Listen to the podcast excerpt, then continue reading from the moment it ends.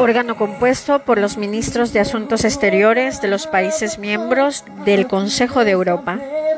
Estas sentencias desempeñan un papel fundamental en el sistema europeo, además de su vinculatoriedad.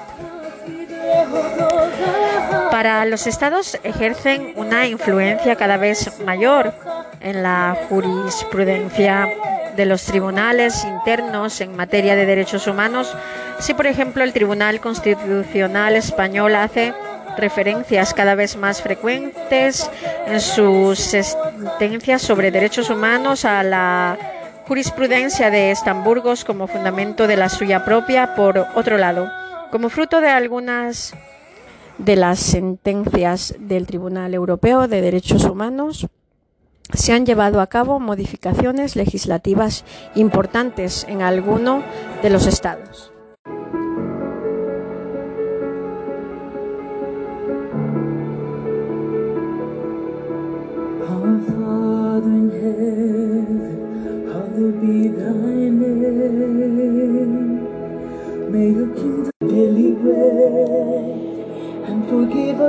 Miembros eh, del Convenio Europeo, eh, legislativas importantes de algunos de los Estados miembros del Convenio Europeo. La última de ellas es la modificación a finales de 1999 de la legislación británica sobre las Fuerzas Armadas para permitir la entrada en el ejército británico de homosexuales. Tras una decisión del Tribunal de Estamburgos condenando a Gran Bretaña por discriminación en sus Fuerzas Armadas.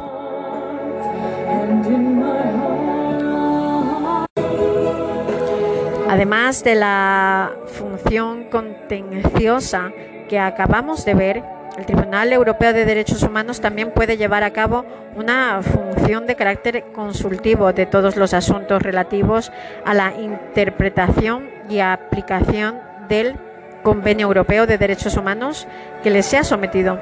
Por su parte, la Carta Social Europea recoge los principales derechos de carácter económico, social y, a diferencia del lo que ocurre en el Convenio Europeo de Derechos Humanos no establece un sistema judicial de control del cumplimiento por parte de los Estados de sus principales disposiciones entre los derechos de la segunda generación más importantes contenidos en la Carta Social Europea figuran, entre otros, el derecho al trabajo, 1. Organizarse para la defensa de intereses económicos y sociales. Art 5. La negociación colectiva. Art 6. La seguridad social. Art 12. La asistencia social y médica. Art 13. La protección social, jurídica y económica de la familia. Art 16 y la protección y asistencia por parte de los trabajadores migrantes y sus familias. Art 19. De estos siete artículos, los estados partes tienen que aceptar al menos cinco de ellos y no menos de diez de los derechos recogidos en toda la parte 2 de la Carta. Se trata así de un sistema flexible que no obliga al Estado a aceptar todos los derechos de la Carta. El cambio, el único sistema de protección que se va a establecer en un sistema de informes que tienen que presentar los estados sobre cómo están llevando a cabo las disposiciones de la Carta, tras el examen de cada informe por un comité de expertos independientes este envía sus conclusiones al Comité Social del Consejo Europeo, quien las revisa y presenta sus propias conclusiones ante la Asamblea Parlamentaria.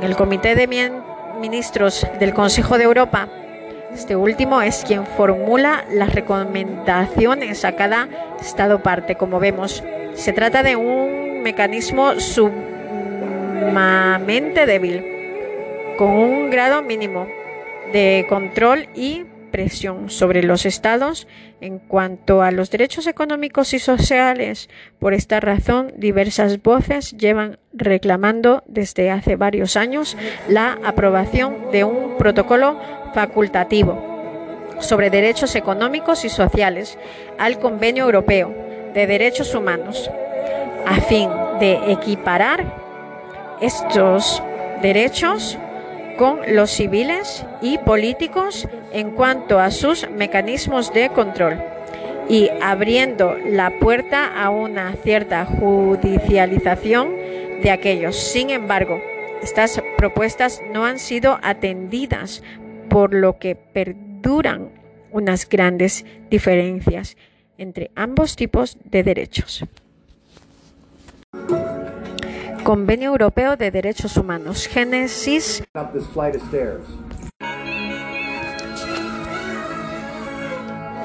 Instrucciones a la organización de elección libres. La prohibición de prisión por deudas, la libertad de circulación y residencia dentro del Estado son la prohibición de aplicar la pena de muerte en tiempo de paz. La protección judicial a, extranjeros en situación legal sometidos a un procedimiento de expulsión, el derecho a una doble instancia en la jurisdicción penal, el principio non bis idem, in idem y la igualdad entre cónyuges. Alcance y significación del convenio. La importancia de la convención está en el hecho de establecer unos mecanismos de garantía y protección de los derechos humanos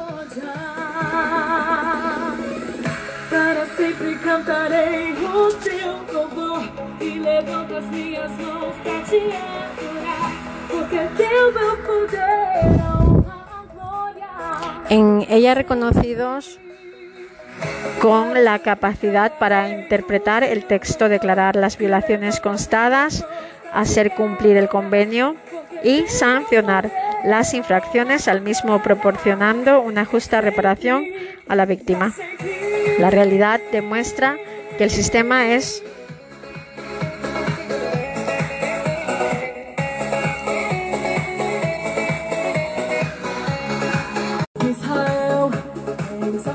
la práctica más audaz que la propia Declaración Universal, puesto que crea por primera vez mecanismos supernacionales de carácter regional eficaz y los Estados miembros.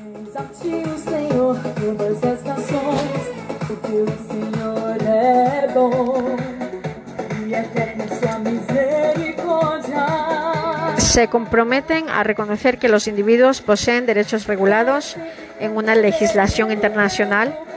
Es además el mejor de los sistemas existentes en el ámbito internacional hasta el punto de convertirse en uno de los instrumentos jurídicos más importantes de los estados que componen el continente europeo. El Tribunal de Estamburgos ha llegado a definir el convenio como instrumento constitucional del orden público europeo a modo de superconstitución común a todos los estados.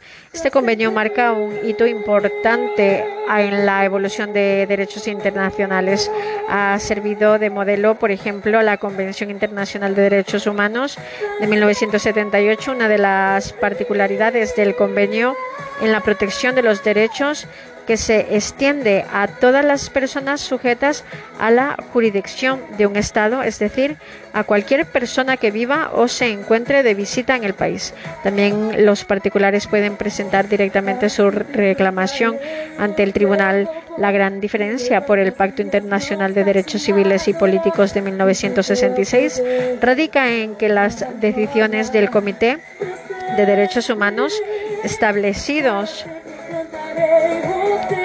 por el pacto no son obligatorios, mientras que las Tribunal Europeo de Derechos Humanos y las del Comité de Ministros del Consejo de Europa sí lo son.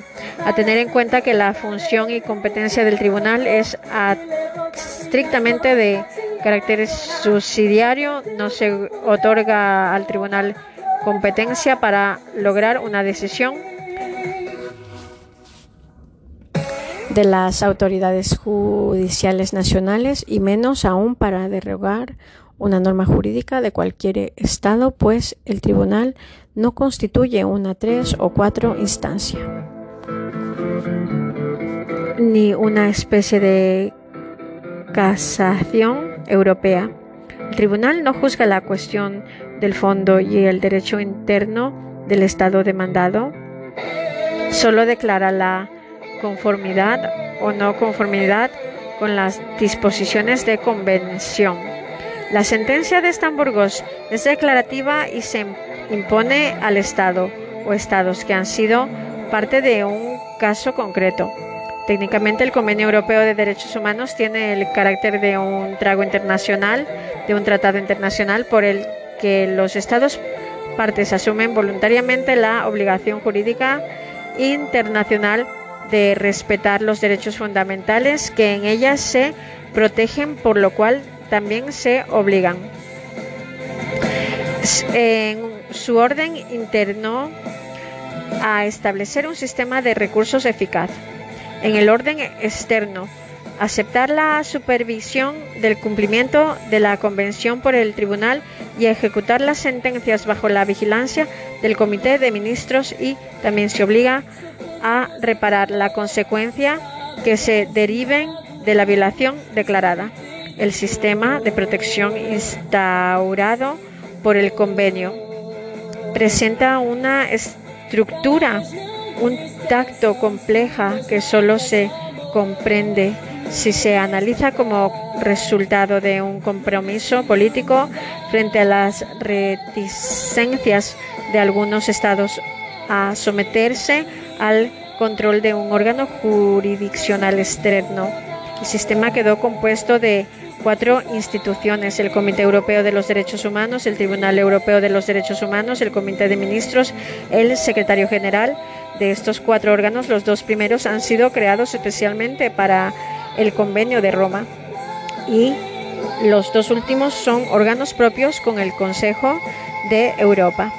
Las técnicas del control utilizadas son tres. Informes de los estados, reclamaciones interestatales, reclamaciones individuales. El procedimiento se ciñe al recientemente admitido protocolo número 11 que entró en vigor el 1 de noviembre de 1998 y por el que desaparece la Comisión Europea de Derechos Humanos.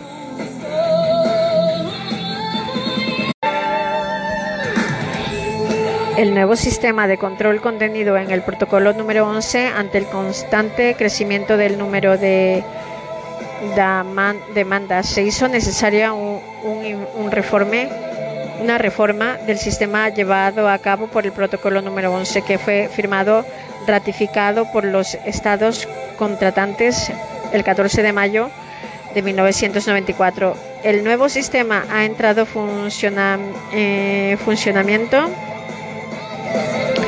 el primer día de noviembre de 1998 con la instauración de un solo órgano jurisdiccional permanente con dedicación a tiempo completo se ha mejorado la eficacia de los medios de protección, reduciendo la duración de los procedimientos y manteniendo un eh, elevado nivel de protección y efectiva de los derechos del hombre y sus libertades fundamentales. El protocolo número 11 en su exposición de motivos argumenta que a fin de mantener y reforzar la eficacia de protección de los derechos humanos y las libertades fundamentales por razón principalmente del aumento de las demandas y del crecimiento número de miembros del Consejo de Europa y añade sustituir la Comisión y el Tribunal por un nuevo Tribunal permanente.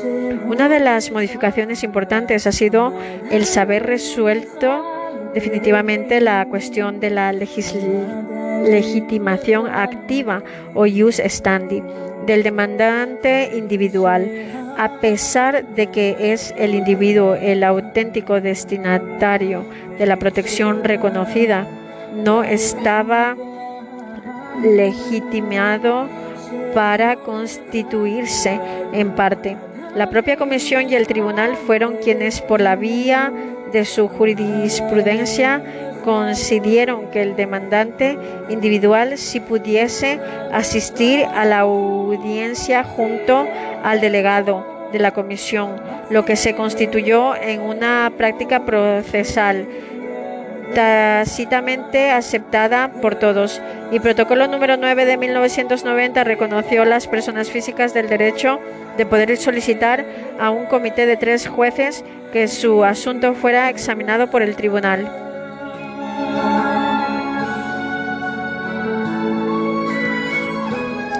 Ha quedado definitivamente reconocido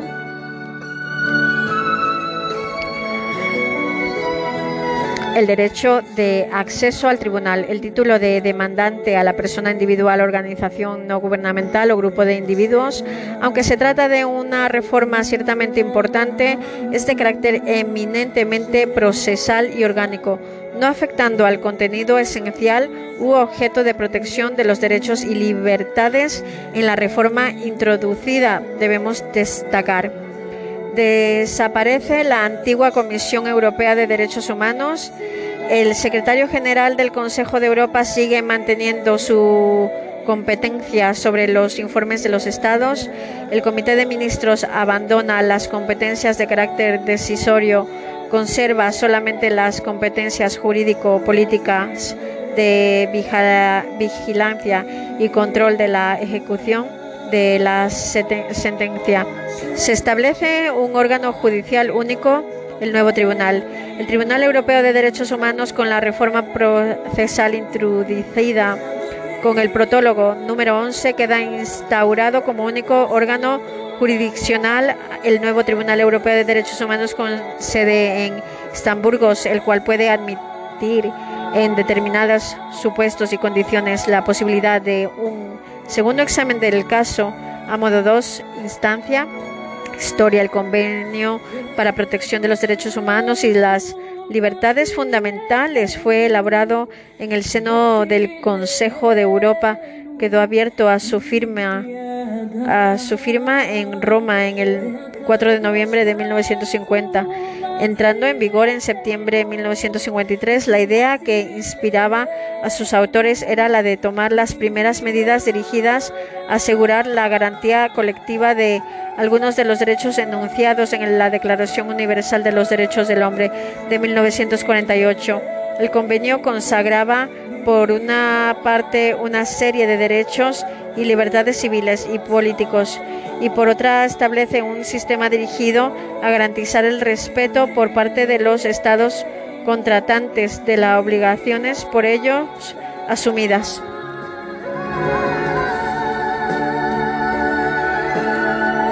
Tres instituciones se repartían esta responsabilidad de control la Comisión Europea de Derechos Humanos establecida en 1954, el Tribunal Europeo de Derechos Humanos instituido en 1959 y el Comité de Ministros de Consejo de Europa, compuestos por los ministros de Asuntos Exteriores de los Estados miembros o sus representantes. Según el convenio de 1950, los Estados contratantes y el y en el caso de aquellos estados que habían aceptado el derecho de demanda individual, también los demandantes individuales particulares, grupos de particulares u organizaciones no gubernamentales podían presentar ante la Comisión demandas contra los estados contratantes que estimasen habían violado los derechos organizados por el convenio. Las demandas eran objeto de un examen preliminar por la comisión que determinaba su admisibilidad y se ponía a la disposición de las partes a fin de obtener un arreglo amistoso.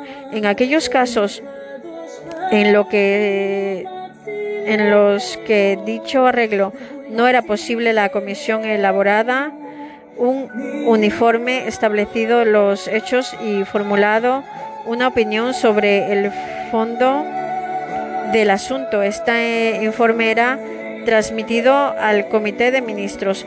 Cuando el Estado defensor había aceptado la jurisdicción obligatoria del tribunal, la Comisión o cualquier Estado contratante interesado tenía un periodo de tres meses a partir de la transmisión del informe del, al Comité de Ministros para elevar el caso ante el tribunal a fin de que éste tomara una decisión definitiva y vinculante. Los particulares no estaban autorizados a presentar sus casos ante el tribunal.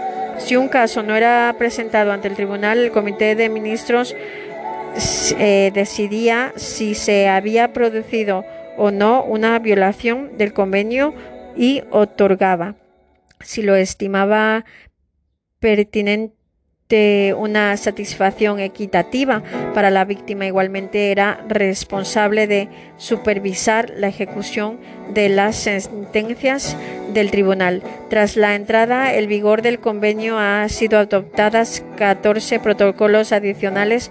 Los protocolos 1, 4, 6, 7, 121 y 13 han añadido nuevos derechos, libertades y aquellos consagrados inicialmente con el convenio. El protocolo número 2 autoriza al tribunal a dictar opiniones consultivas. El protocolo número 9 ha abierto a los demandantes individuales la posibilidad de llevar su caso ante el tribunal con la necesidad, necesaria reserva de la ratificación por el Estado demandado y de la aceptación por un comité que actúa como filtro el protocolo número 11 ha restaurado y reestructurado el mecanismo del control. El resto de, la, de, los protocolos se refiere a la organización de las instituciones creadas por el convenio y el procedimiento de ante ellas. Partir de 1980, el, el creciente números de casos llevados ante los órganos del convenio hizo enormemente difícil mantener la duración de los procedimientos dentro de unos límites aceptables. El problema se agravó con la adhesión de nuevos estados contratantes a partir de 1990, mientras que en 1981 el número de casos registrados fue de 404. La comisión registró 4 1.750 casos en 1997. El número de expedientes no registrados o provisionales se eleva en este mismo año de 1997 a más de 12.000. Las estadísticas del tribunal muestran una evolución similar. Siete asuntos presentados en 1981, 119 en 1997. Este creciente volumen de trabajo dio lugar a un amplio debate sobre la necesidad de reformar el mecanismo de control creado por el convenio, que concluyó con la adopción del protocolo número 11 al convenio.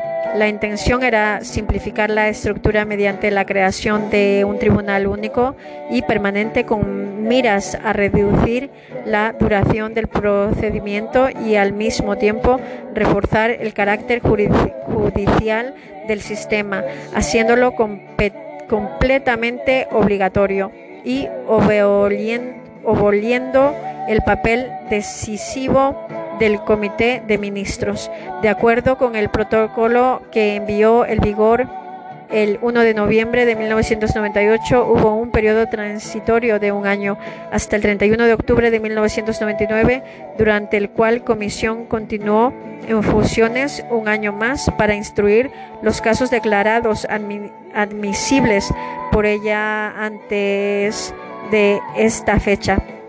Durante los tres años posteriores a la entrada en vigor del protocolo número 11, la carga de trabajo del tribunal ha aumentado de manera espectacular. La cantidad de demandas registradas se elevó de 5.979 en 1998 a 13.858 demandas en 2001, lo que supuso un aumento de 130% aproximadamente la inquietud sobre la capacidad de tribunal para examinar el crecimiento volumen de demandas ha generado la solicitud de recursos suplementarios así como especulaciones sobre la necesidad de una nueva reforma.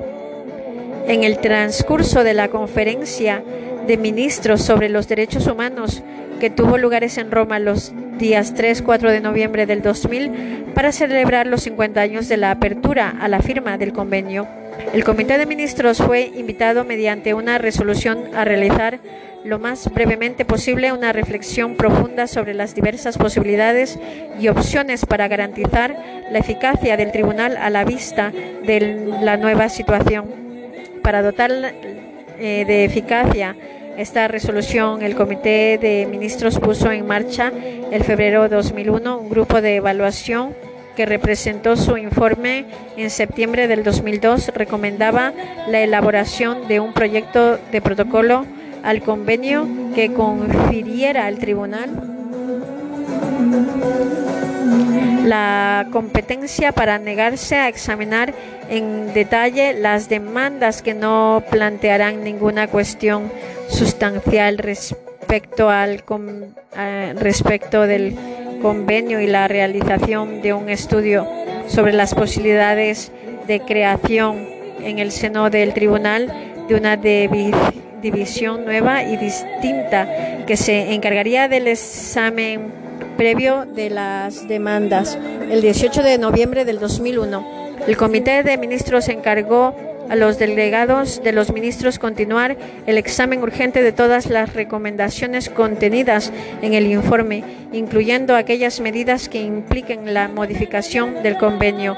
En el año 2014 se adoptaron una serie de medidas en forma de protocolo al convenio, su número 14, cuya entrada en vigor hubo de esperar seis años hasta que se culminó el proceso de ratificación especialmente bloqueado por Rusia.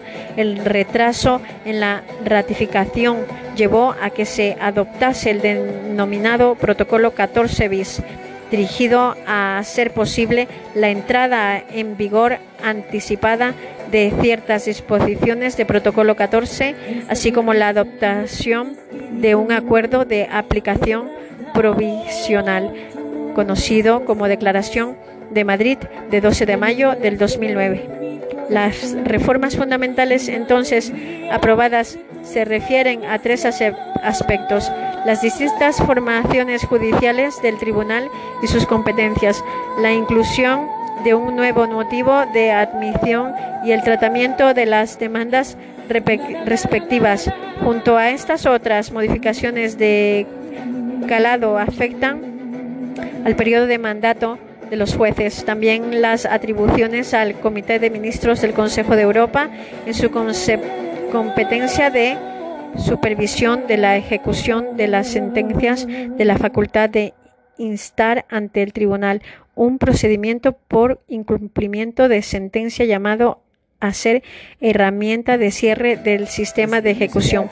El protocolo 14 introdujo la figura del juez único como una de las formulaciones judiciales del tribunal como competencias para dictar decisiones de inadmisión cuando dicha decisión no requiere un examen más detenido por ser la demandada clara y manifestamente inadmisible por este procedimiento a partir de un informe elaborado por los letrados del tribunal sobre el contenido de la demanda en un juez de TEDH siempre de nacionalidad distinta a la del Estado demandado. Puede decidir la inadmisión de la demanda. La decisión es notificada al interesado sin previa comunicación al estado de demandado y sin una motivación detallada.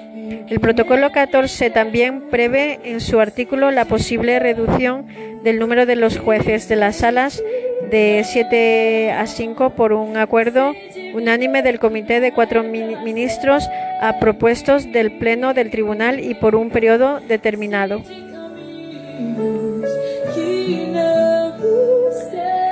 Un segundo instrumento introducido por el Protocolo 14 de la inclusión del nuevo criterio de la inadmisión de las demandas. En aquellos casos en los que el demandante no ha sufrido un perjuicio importante a menos que el respeto a los derechos humanos garantizados por el convenio y por sus protocolos exija un examen de fondo de la demanda y con la condición de la que no podrá rechazar por este motivo ningún asunto que no haya sido debidamente examinado por un tribunal nacional. Como tercera medida destacada del protocolo 14, a fin de afrontar la carga debida de las demandas respectivas, se atribuyó a los comités formados por tres jueces la competencia para dictar sentencias en asuntos relativos a cuestiones en las que exista una jurisprudencia consolidada de TEDH. Al margen de estas modificaciones de CEDH, el tribunal ha incluido su reglamento un denominado procedimiento piloto aplicable a las demandas que se refirieran a problemas estructurales o sistémicos en un Estado miembro.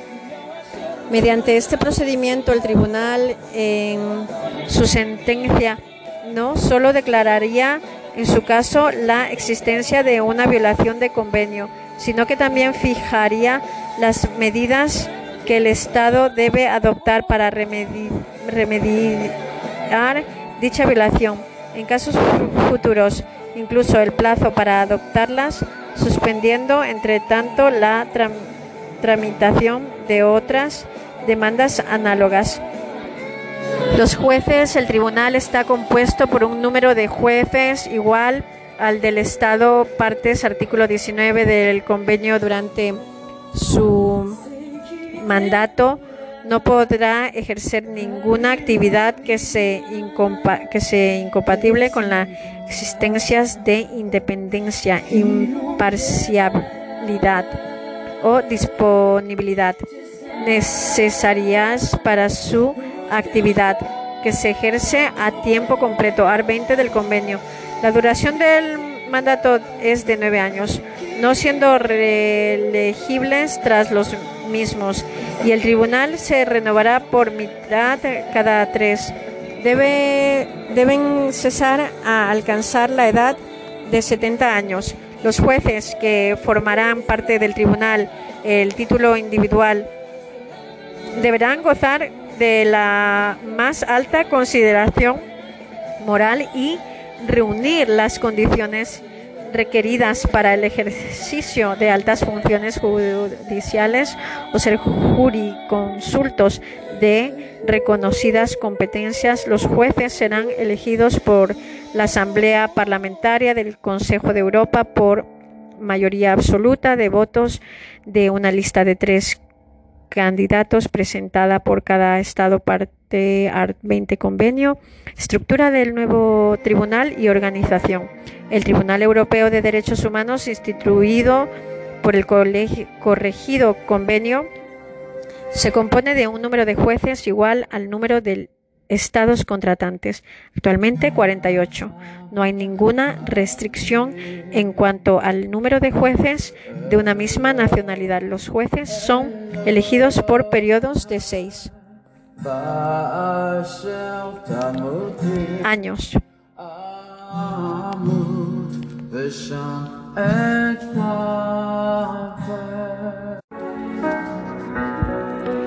años por la Asamblea Parlamentaria del Consejo de Europa. Sin embargo, el mandato de la mitad de los jueces elegidos en la primera elección expira en tres años, de tal modo que cada tres años se pueda renovar el mandato de la mitad de los jueces. Los jueces actúan en el tribunal a título individual y no representan los jueces actúan en el tribunal a título individual y no representan a ningún Estado. No pueden ejercer ninguna actividad incompatible con sus deberes de independencia e imparcialidad o con la disposibilidad requerida por una actividad ejercida a tiempo completo. Su mandato finaliza cuando alcanza la edad de 70 años. El tribunal en pleno elige su presidente, dos vicepresidentes y dos presidentes de sesión por un periodo de tres años. El tribunal en pleno elige su presidente, dos vicepresidentes y dos presidentes de sesión por un periodo de tres años. El tribunal se divide a cinco sesiones cuya composición establece durante tres años debe estar equilibrado tanto desde el punto de vista geográfico como desde el de la representación de sexos, teniendo en cuenta los diferentes sistemas jurídicos existentes en los estrados contratantes. Dos sesiones son presidiadas por los vicepresidentes del tribunal y las otras por los presidentes de sección elegidos por el tribunal. Los presidentes de sección son asistidos y, sin si es necesario, reemplazados por los vicepresidentes de sesión. En el seno de cada sección se constituye, a su vez, por periodos de 12 meses, comités de tres jueces. Estos comités son un elemento importante de la nueva estructura, pues efectúan una gran parte de la labor de filtraje que antes de se desarrollaba la comisión. Salas de siete miembros se constituyen dentro de cada sesión, de modo rotario con el presidente de la sesión y el juez elegido a título del Estado en cuestión según cada caso. Cuando este juez no es miembro de la sesión, él o ella actuará en la sala en calidad de miembro ex oficio. Los miembros de la sesión que no son miembros titulares de la sala serán suplentes. La gran sala está compuesta por 17 jueces en ella actúan como miembros de pleno derecho el presidente y los vicepresidentes de tribunal, así como los presidentes de sección. Competencia se extiende a todos los asuntos relativos a la interpretación y aplicación del convenio y de sus protocolos, siendo el propio tribunal quien ejerce los límites de su competencia. El nuevo tribunal asume además todas aquellas que tenía ante las comisiones de derechos humanos relativos a la recepción de las demandas, el examen previo de las demandas individuales, la verificación de las condiciones de admisibilidad, el establecimiento de los hechos y las funciones mediadoras para una composición amigable. El tribunal es competente en todos los asuntos relativos a la interpretación, aplicación del convenio y de sus protocolos. Todo Estado contratante puede someter al tribunal cualquier incumplimiento de los dispuestos en el convenio de sus protocolos. Si considera que dicho incumplimiento es imputable a otro Estado contratante, también conocerá el Tribunal de las demandas presentadas por personas físicas, ONGs o grupos de particulares que se consideren víctimas de una violación de derechos reconocidos en el convenio y sus protocolos por parte de un Estado contratante.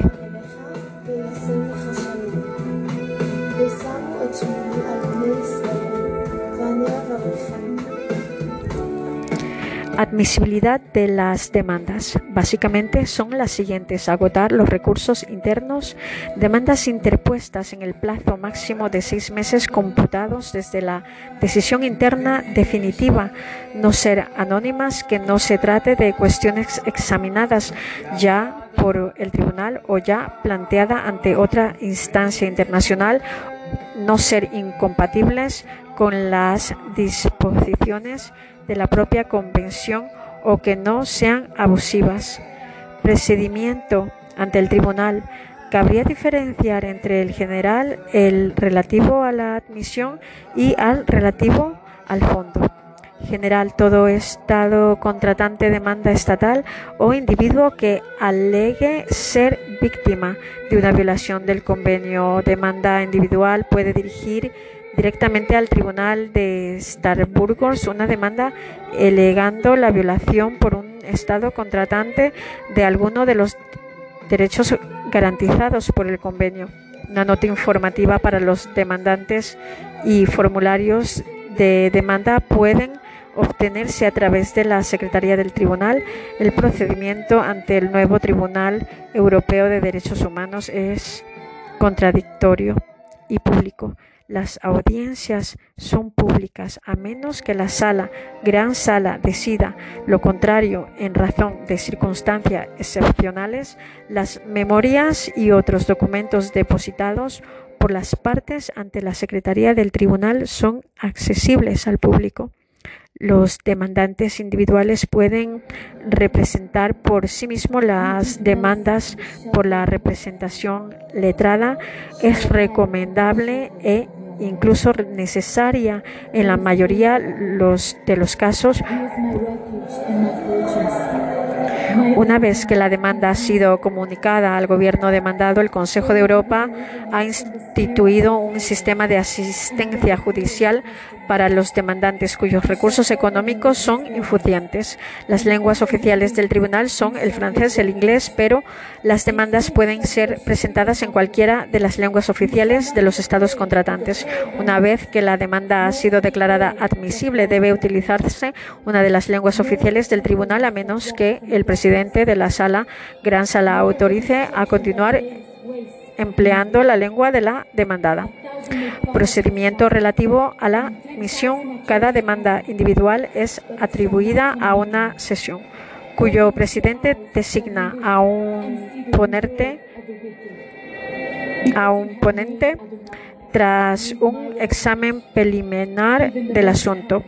El ponente decide si este debe ser examinado por un comité de tres miembros o por una sala un comité puede por una minidad declarar una demanda inadmisible o archivarla cuando dicha decisión puede adoptarse sin posteriores exámenes. Además de los asuntos que les son atribuidos directamente por los ponentes, las salas conocen de las demandadas individuales que no han sido declaradas inadmisibles por un comité de tres miembros, así como las demandas estatales. Las salas eh, se pronuncian tanto sobre la administración como sobre el fondo de las demandas en general en decisiones diferenciadas, aunque también lo pueden hacer de forma conjunta. Las salas pueden en todo momento inhibirse en favor de la gran sala cuando el asunto presente una cuestión grave relativa a la interpretación del, del convenio o cuando existe el riesgo de contradicción con una, una sentencia pronunciada previamente por el tribunal a menos de una de las partes algo, al a menos de a menos que una de las partes se oponga en el plazo de un mes desde que se notifica la inhibición. La primera fase del procedimiento es normalmente escrita, aunque la sala puede decidir celebrar una audiencia, en cuyo caso el fondo del asunto es igualmente evocado. Tomadas por mayoría las decisiones de la sala sobre la admisión deben ser motivadas y hechas públicas. Procedimiento relativo al fondo una vez que la sala ha decidido admitir la demanda puede evitar a las partes a presentar pruebas suplementarias y observaciones por escrito, incluyendo por lo que respecta al demandante una eventual petición de satisfacción equitativa y asistir a una audiencia pública sobre el fondo del asunto. El presidente de la sala puede, en aras de una buena administración de la justicia, evitar o autorizar a todo Estado con tratante que no sea parte en el proceso o a toda persona interesada, distinta del demandante, a, presentar observaciones por escrito o en circunstancias excepcionales, a tomar parte en la audiencia el Estado contratante del que es nacional en demandante, puede intervenir por, derecho propio en el asunto.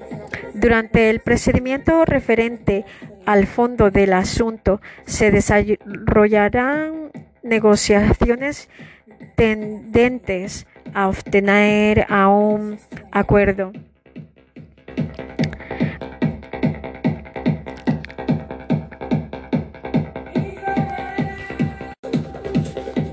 amistoso entre las partes con la mediación del secretario.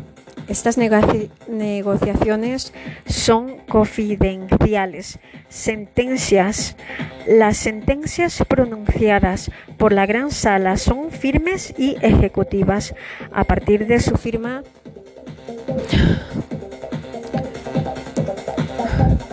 a partir de su firmeza, son publicadas y remitidas al Comité de Ministros para el seguimiento y verificación.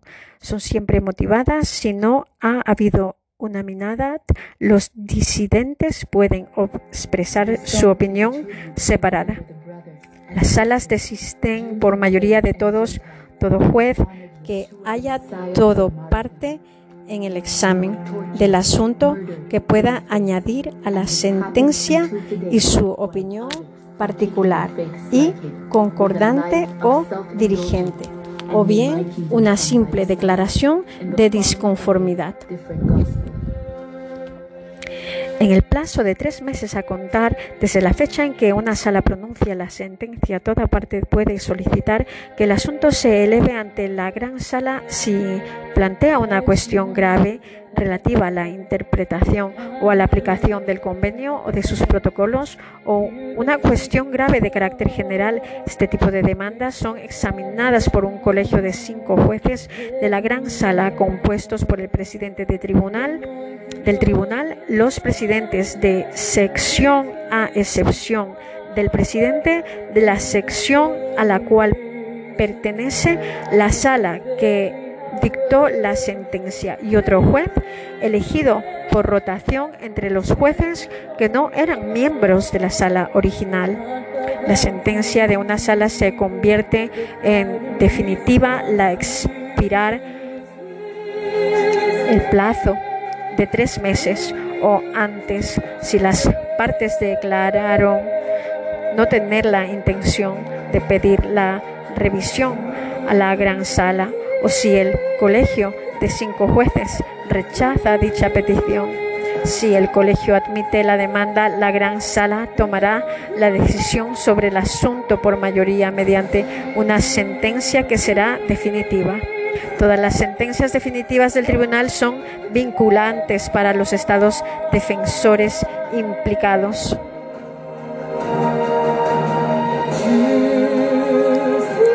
El comité de ministros del Consejo de Europa es el responsable de controlar la ejecución de las sentencias. La incumbre, por ello, verificar si los estados que han sido condenados por haber violado el convenio han tomado las medidas necesarias para cumplir las obligaciones específicas o generales derivadas de la sentencia del tribunal, satisfacción equitativa cuando no es posible reparar suficientemente las consecuencias de una violencia. El, tribunal, el tribunal puede fijar una indemnización o satisfacción equitativa a título de reparación de los daños morales y o materiales. Arreglo amistoso. Existe la posibilidad de llegar a un arreglo amistoso siempre la solución suponga un absoluto respeto a los derechos de la persona.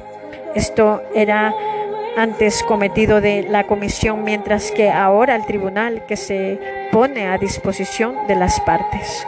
Opiniones consultivas. El tribunal puede, a petición del Comité de Ministros, elaborar opiniones consultivas sobre cuestiones jurídicas relativas a la interpretación del convenio y sus protocolos. La decisión del Comité de Ministros de solicitar estas opiniones al tribunal se pone por mayoría. Las solicitudes de opiniones consultivas son examinadas por la gran sala y adoptadas por mayoría de votos. Cada juez puede formular una opinión separada, concordante o disidente o presentar una declaración de disconformidad. La Carta Social Europea. Se hacía necesario un documento que reconociera explícitamente y protegiera los derechos económicos, sociales y culturales. Nació así la Carta Social Europea relativa a los derechos colectivos, firmada en el Turín el 18 de octubre de 1961. Entró en vigor de el 26 de febrero de 1965.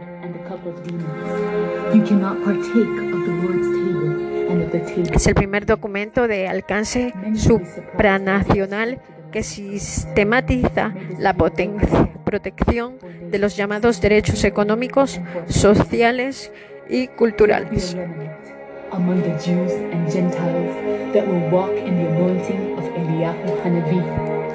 En su primera parte enumera una serie de derechos, 19 en total. En la segunda parte articula una amplia gama de medidas concretas para garantizar la efectividad de los derechos. anteriormente proclamados y sin embargo la eficacia de este sistema es relativa debido a los siguientes factores. Los estados parte no tienen la obligación de aceptar todos los derechos enunciados en la Carta. Los mecanismos de control de la Carta difieren notablemente de los establecidos por el convenio de 1950. En la Carta no existe la posibilidad de reclamaciones interpretantes ni individuales, los mecanismos de control quedan reducidos a un complejo sistema de informes. No existe la obligatoriedad que está presente en el sistema de convenio de Roma. Las sanciones se limitan a la publicación de, un simple de una simple recomendación sin obligatoriedad para el Estado. El sistema establecido por la Carta Social Europea es poco útil, pues se queda en el plano del siempre reconocimiento de derechos y de buenas intenciones, dejando a la voluntad de los propios estados el hacerlo o no efectivos. La Carta ha sido completa por el protocolo adicional a la Carta Social Europea de 5 de mayo de 1988. Asimismo, la Carta ha sido enmendada por el protocolo de enmienda de la Carta Social Europea del 21 de octubre de 1991 y por el protocolo adicional de la Carta Social Europea establecida en un sistema de reclamación colectiva de 9 de noviembre de 1995. El protocolo adicional a la Carta Social Europea del 5 de mayo de 1988 amplía los derechos protegidos en la Carta Social.